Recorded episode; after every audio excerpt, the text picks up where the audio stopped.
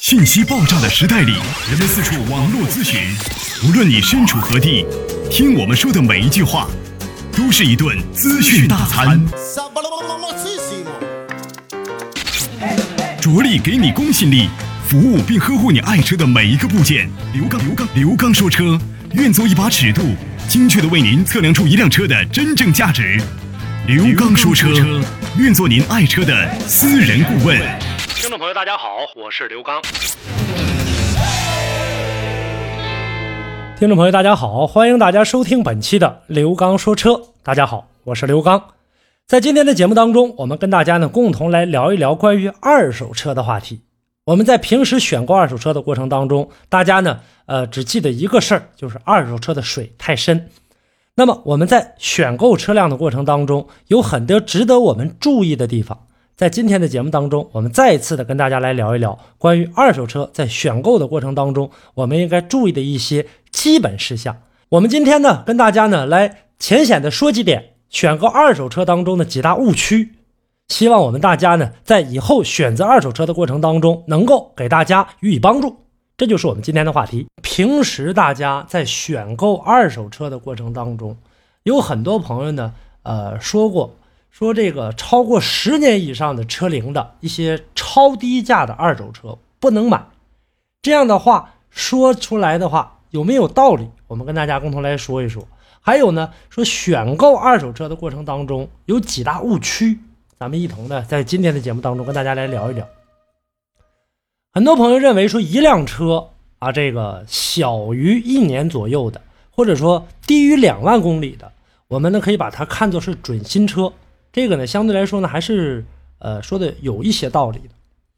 但是呢，在这个使用的过程当中，随着呢这个车辆的时间长度的这样的一个变化，而且呢导致这台车的这样的一个保值价格也会呢呃随着它随着年头的增长而减低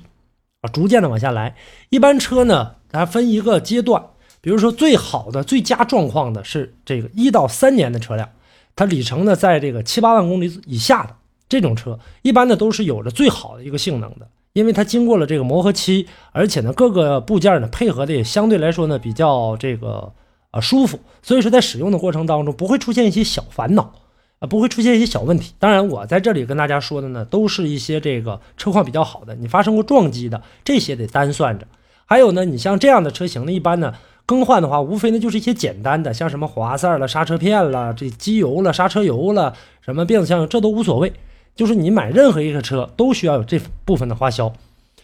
那么三到六年呢，这样的车型的话呢，基本上呢算是一个呃壮年的这样的一个时期，呃，刚才算应该算青年啊，现在应该算壮年的这个时期。可能说呢，有一些这个部件，由于呢这个每个人的保养的不同，随着这个保养的不同呢，一点一点的在这个下降。这个过程当中有一个却在上升，是什么呢？就是维修保养费用在随着上升。还有呢一些橡胶零部件啊，可能存在着一些老化，但这都不是大问题。啊，这都不是。那么六到十年里程在二十万公里以上的这个车，可能相对来说使用的过程当中，如果说你保养不到位的话，很有可能就导致一些大病的产生了。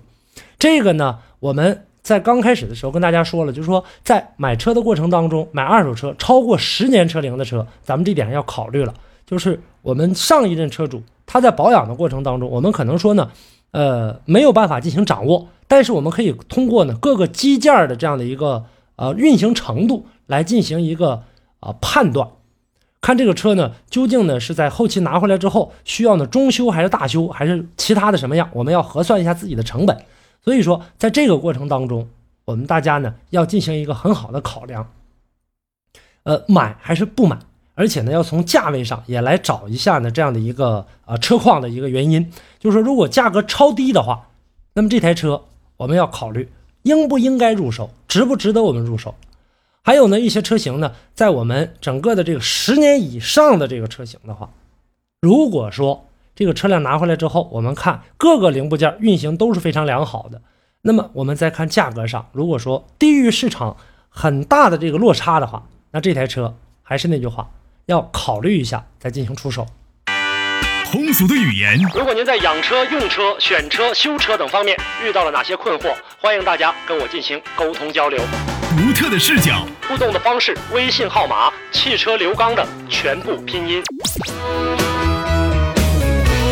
讲车修车十二年，国家二手车高级资格评估师，专业汽车节目主持人刘刚带您走进汽车的世界，通过您的描述，现场为您诊断您爱车的故障所在。刘刚说车，开启您全新的汽车生活。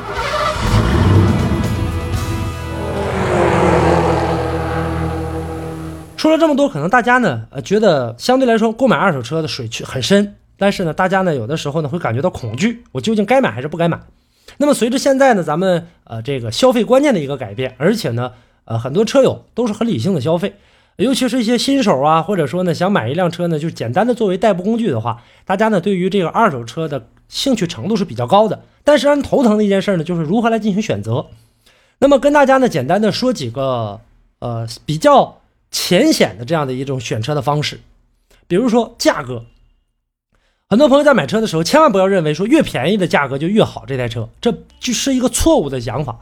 按照呢这个呃二手车的这样一个评估标准，无论从哪一方面，所谓的一些市场行情，如果说价格太低的话，我们就要考虑这台车是不是有问题。除非呢有一些特殊的车型，比如说相当小众的车，或者说呢这台车啊你是知根知底的家里的亲属朋友低价卖给你的这种车型，咱们是可以入手的。剩下其他的。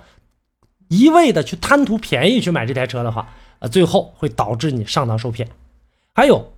公里数越少越好，很多人认为都是这样的。就是说呢，作为一个啊有良心的卖家来讲的话，如果说你买到这样的一个真实的公里数，公里数确实是不多，这个我们呢作为这个消费者心里面还是比较比较踏实的啊，或者说呢这个买回来比较舒心。但是里程表是很轻易的就会被人做手脚的，所以我们没有办法。啊，去判定这台车是否被动过手脚。那么这个过程当中，咱们就不要盲目相信。以前我在这个节目当中也跟大家曾经说过，就关于里程表如何来判定啊，它是否这个改动过。呃，如果大家感兴趣的话，可以去找一找这节的录音，咱们来听一听。还有呢，就是说我们在买二手车的时候，要看这台车它的过户是不是很多，有很多次。为什么说有的二手车在卖给车商的过程当中，很多车商啊不同意说先别过户了？啊，这台车呢，这个这几天，然后我就找人给你过户。这个时候是干嘛呢？它是减少过户的次数。从二手车商这买回来之后的话呢，这个二手车商过到自己的名下再卖给你，这属于倒了两手了。所以呢，在这个行车的大绿本上会有所体现。那么作为下一任车主，将来你再次出售的过程当中，他拿过来之后会看到上面有倒过很多手，那会让人感觉到这台车是不是有其他的故障，才导致频繁的出售。这个时候会影响到它的价格。而且呢，在这个过程当中，我们在买卖二手车的时候，尤其是买主，如果说多次过户的话，我们要掐一下这个时间。比如说上一任车主在他手里多长时间，是车商还是呢这个个人？那么下一任又到了下一任车主，他又开了多长时间？再下一任他又开了多长时间？所以说我们这个要进行一个了解。如果说开的时间比较短的话，这台车要考虑啊，要考虑一下，呃，不要去过分的听这个呃车商的这个呃。这样的一个说法，说这台车我们始终在这个出售，倒来倒去。那这台车倒来倒去的过程当中，如果说价格比较好，车况比较优秀的话，这台车是不会被倒来倒去，啊，就是这样的一个情况。那在我们买二手车的过程当中，有很多呢，还有一些准新车，说这种车型的话，相对来说就可以买了吧，而且呢还便宜很多。那么这个时候需要呢一个技术相对来说比较高超的啊这样的一个工作人员或者维修人员来帮你进行检查，这台车。值不值得出手？价格虽然很便宜，但是由于年限非常的短，咱们买回来之后的话，这台车是不是有其他的问题或者故障？不然的话，新车在进行出售的话，会有这样的这个卖家，但是却少之又少。